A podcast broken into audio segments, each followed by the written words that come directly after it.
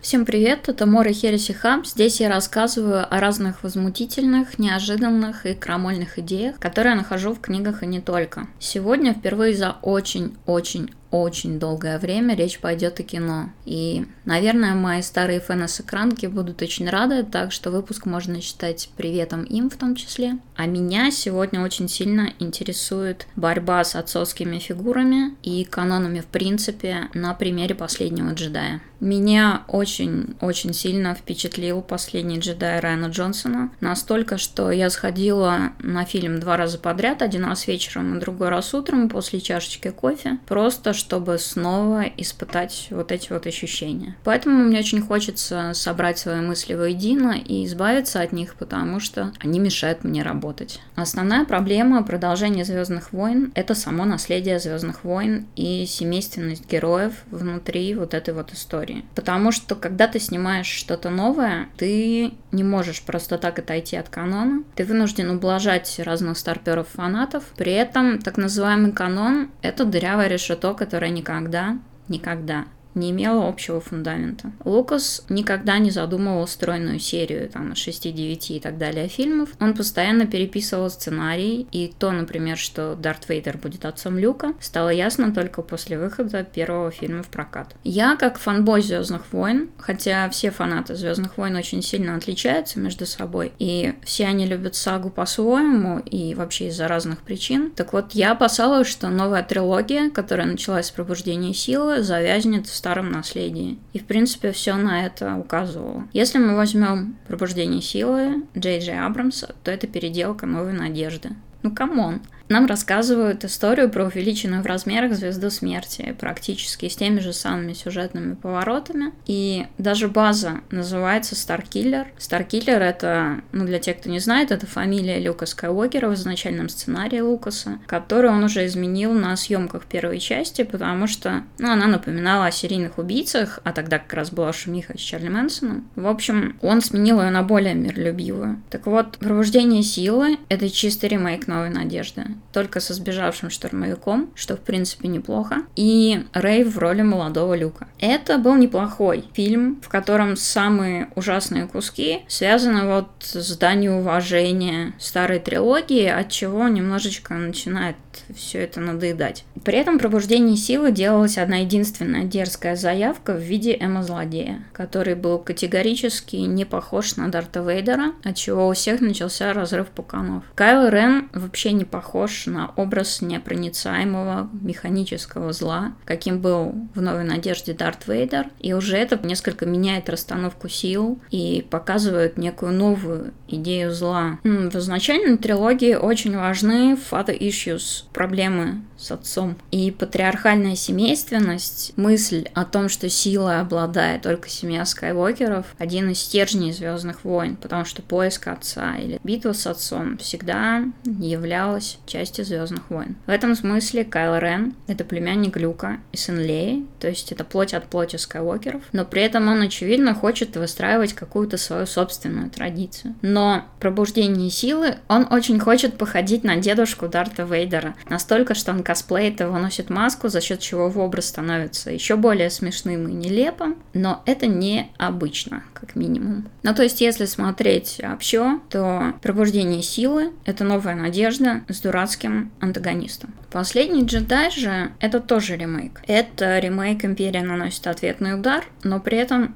внутри глубоко вторичной структуры, в обрамлении вот этой ужасной новой фишки Диснея снимать будни героических колхозников, простите, пилотов, вдруг самозарождается жизнь. В фильме три линии, причем вот две из них бросовые абсолютно, и только вот третья линия, это линия Люка, Рэй и Кайла, именно она и придает последнему джедаю невероятно сильную магию. Внутри фильма вот вдруг зарождается настоящий взрослый какой-то серьезный конфликт. Внезапно появляется даже сексуальное напряжение, появляется опасность и неожиданная глубина вот в каждом из троицы, которую ты изначально не подозревал и не ожидал. То есть фактически это кино внутри кино. И как бы очень крутое кино внутри, ну, такого нормального кино. Если мы берем Дарта Вейдера, он изначально был абсолютным злом, но потом он становится становится трагическим героем. Однако нигде отрицательность его действий никогда не оспаривалась. То есть он вынужденно совершал плохие поступки, об этом нам рассказывают эпизоды там, с первого по третий. В последнем джедае уже возникает моральный релятивизм. Ты начинаешь сомневаться, а зло ли Кайло Рен вообще. И вот это уже интересно.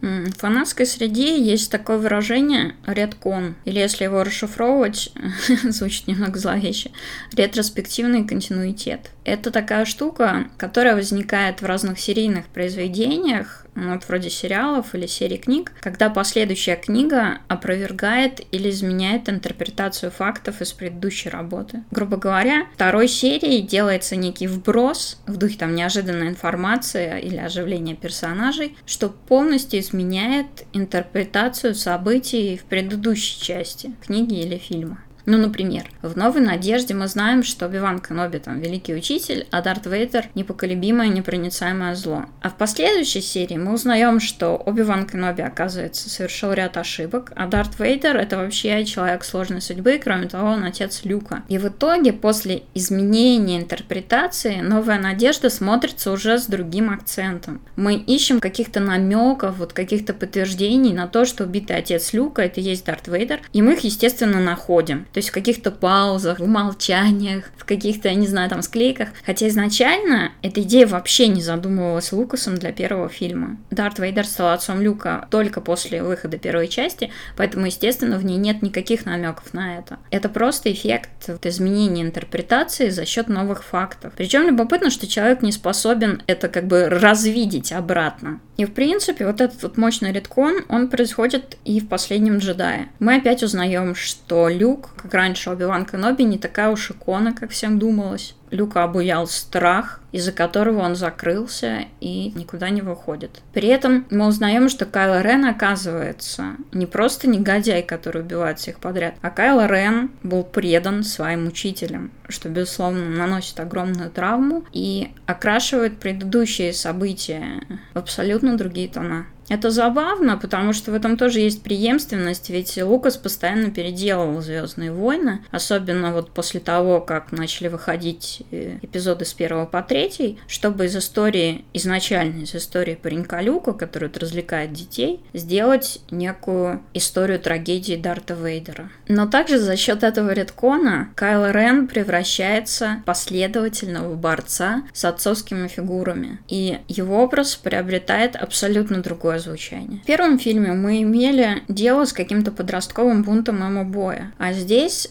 все происходящее обретает смысл за счет подачи Джонсоном его характера. Получается, что предательство учителя заставляет Кайла бороться с каждым, кто претендует в той или иной степени на место патриарха. Он хочет власти не для того, чтобы править галактикой, а просто для того, чтобы не иметь ни одной отцовской фигуры над ним. Потому что выбирать собственную судьбу можно только тогда, когда когда родителей рядом нет. Стать самостоятельным ты можешь только тогда, когда ты освобожден как от родительской опеки, так и от родительских приказов, даже если этот родитель просто какой-то начальник. Вначале его собственный отец, герой легенды сопротивления, становится на его пути, и он должен умереть, чтобы открыть некий путь к самостоятельности, пусть и жестоко открыть. Затем Кайл избавляется все-таки от призрака Дарта Вейдера, раздолбав свою маску и сделав шаг в сторону вот от предмета своего обожания. После он убивает Сноука и заканчивает эту серию местью вот, легенде галактического масштаба Люку Скайуокеру. Интересно в этом смысле, что появление Рэй в алой комнате Сноука становится неким очередным этапом движения на пути Кайла Рена. Он убивает Сноука Сноука не потому, что ему жалко девочку. Ну, хотя, конечно, ему ее немного жалко. Просто поведение Сноука с Рэй, которую Кайл начинает воспринимать как равную себе по силе, показывает, что Сноук ничем не отличается от вот предательской фигуры Люка Скайуокера. Сноук — это еще одна фигура патриарха, то есть фигура жестокого отца, от которой Рен с удовольствием избавляется, потому что узнает, что тот манипулировал его мыслями, сделал его безмозглым орудием. Такая фигура в старых Звездных войнах была бы невозможна, и это самый главный дар Райана Джонсона вселенной Звездных войн. Потому что все Звездные войны построены на традиции, на традиции поиска учителя, на традиции уважения своих предков, несения их флагов И Кайл Рен, он последовательный борец с этими отцовскими фигурами, со старыми героями, со старыми конструкциями, которые, как бы с его точки зрения, выглядят всего лишь как очередная родительская клетка, в которой ты не можешь быть свободным. И Кайл Рен из какого-то там ему боя превращается вот в бунтаря против традиции, ну, который, к сожалению, является пленником другой традиции имперской, имперского самодовольства, скажем так. Особенно мощно Райан Джонсон показывает вот эту небанальность характера в сцене внезапной связи с Рэй. Меня немножко беспокоит, правда, метод этой связи, потому что то- точно такая же связь была у Дарта Вейдера и Люка. Но я надеюсь, что все-таки родственная карта не будет здесь никак задействована в будущем, потому что это будет полным провалом. В общем, когда Кайла видит Рэй, он сначала на автомате старается что-то приказать, вроде ты отдашь мне или скажешь, где Люк, но он почти сразу понимает, что это бессмысленно, он сразу отбрасывает это поведение и переключается в режим исследования. Ему любопытно. То есть начинает спрашивать, что ты видишь, есть ли окружение, я вижу то, я не вижу этого. При этом Рэй ведет себя как картонный фанатик, потому что она говорит только лозунгами сопротивления, и все, она себя не знает. А вот Кайл Рен, он следует и ее, и вот эта вот связь, и в их противостоянии и определенного рода влечении самый важный компонент — это равенство сил, который не дает доминировать никому и заставляет их исследовать друг друга. И исследование внутреннего мира злодея — это очень-очень мощный элемент повествования. Другой пинок преемственности Звездных войн Райан Джонсон отвешивает в тот момент, когда Рэй смотрит череду зеркал, надеясь увидеть родителей, а видит там только себя. Сама идея, что она никак не связана с, со Скайуокерами, это революция по отношению к канону, потому что все Звездные войны это бесконечная история про братьев, отцов, сестер, там, племянников, прочую семейку Скайуокеров. Это такие элитизм. И то, что Рэй не принадлежит вот к этой развесистой семейке,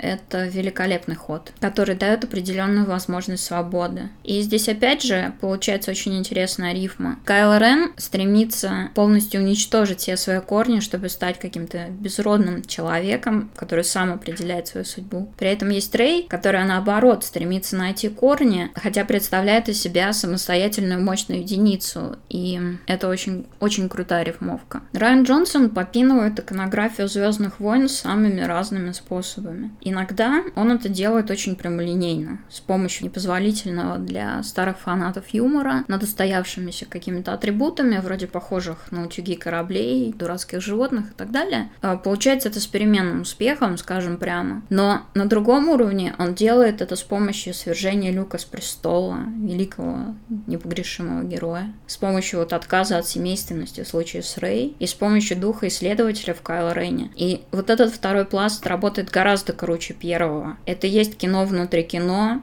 и это невероятно волнующее переживание, которое заставило меня снова вспомнить, за что я вообще люблю фильмы. Для меня самое волнующее в истории всегда это не то, что произошло, а это то, чего не случилось в истории. Это потенциальное облако возможностей, которое позволяет тебе фантазировать и выбирать самые разные вот варианты развития. Если брать битву в зале Сноука, это как раз и есть такое средоточие потенциального облака возможностей.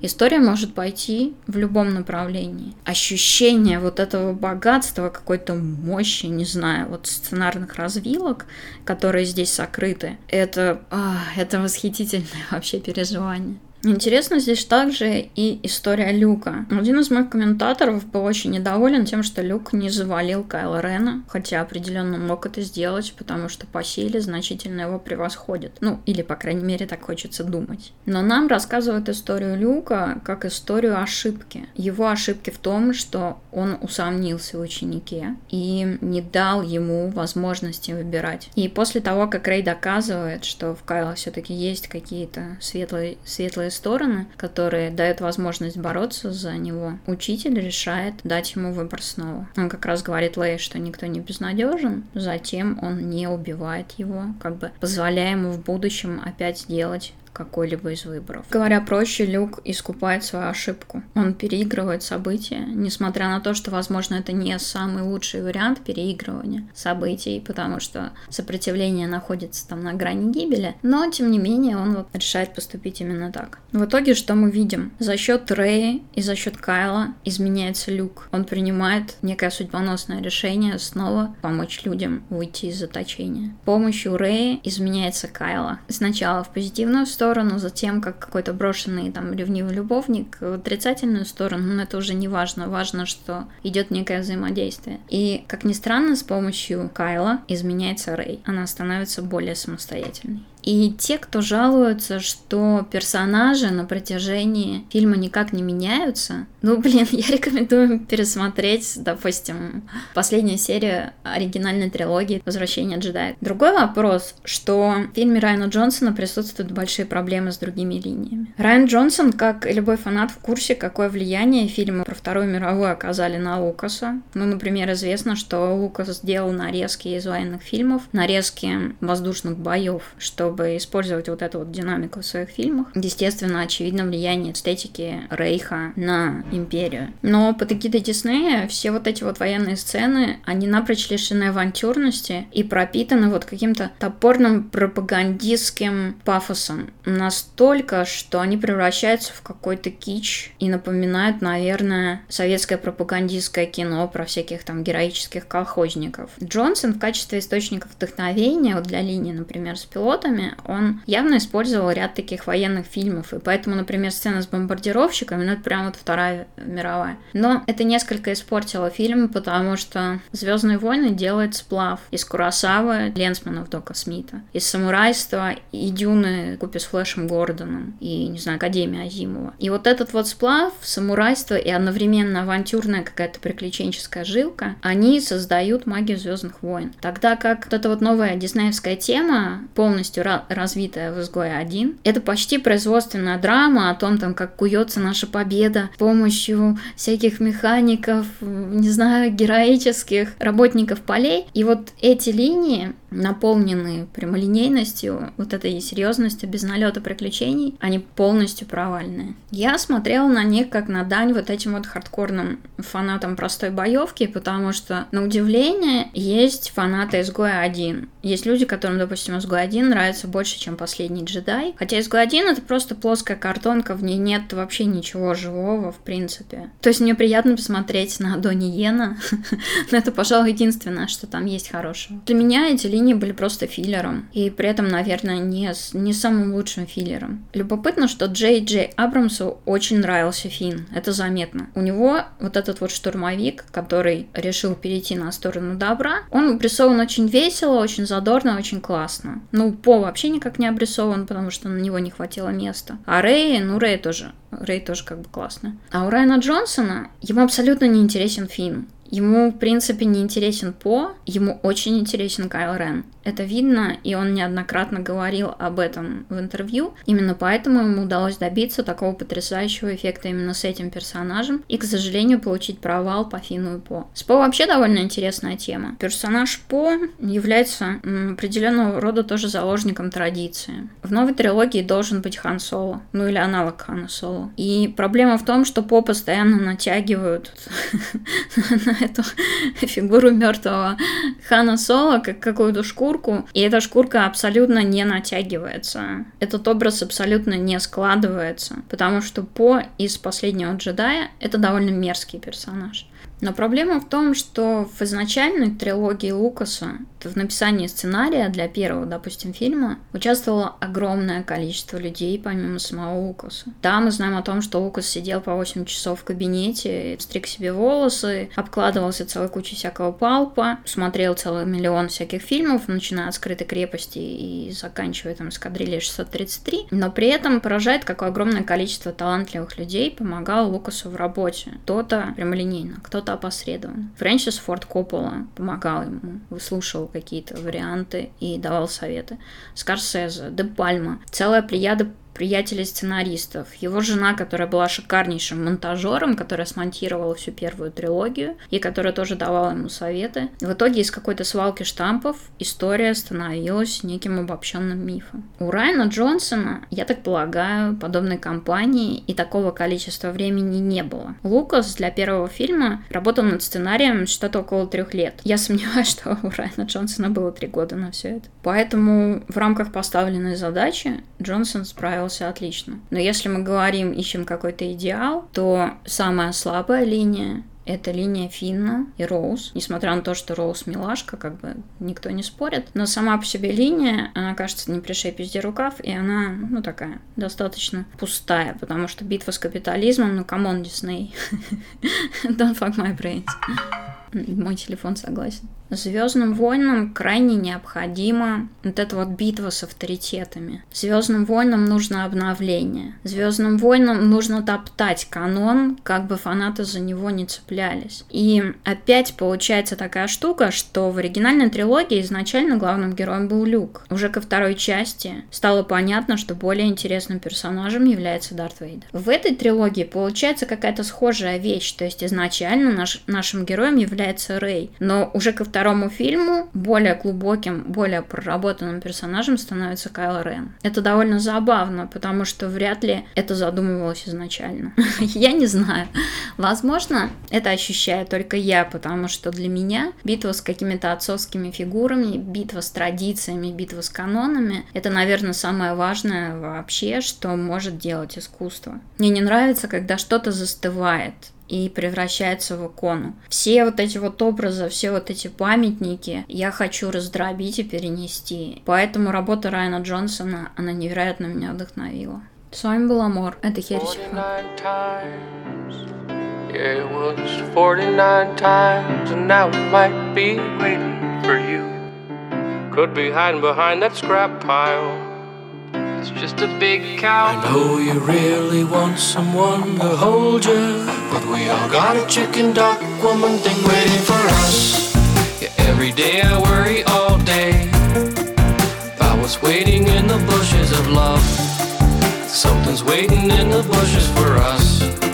Yeah, something's waiting in the bushes of love. Yeah, every day I worry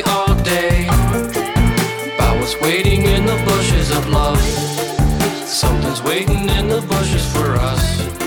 Yeah, something's waiting in the bushes of love.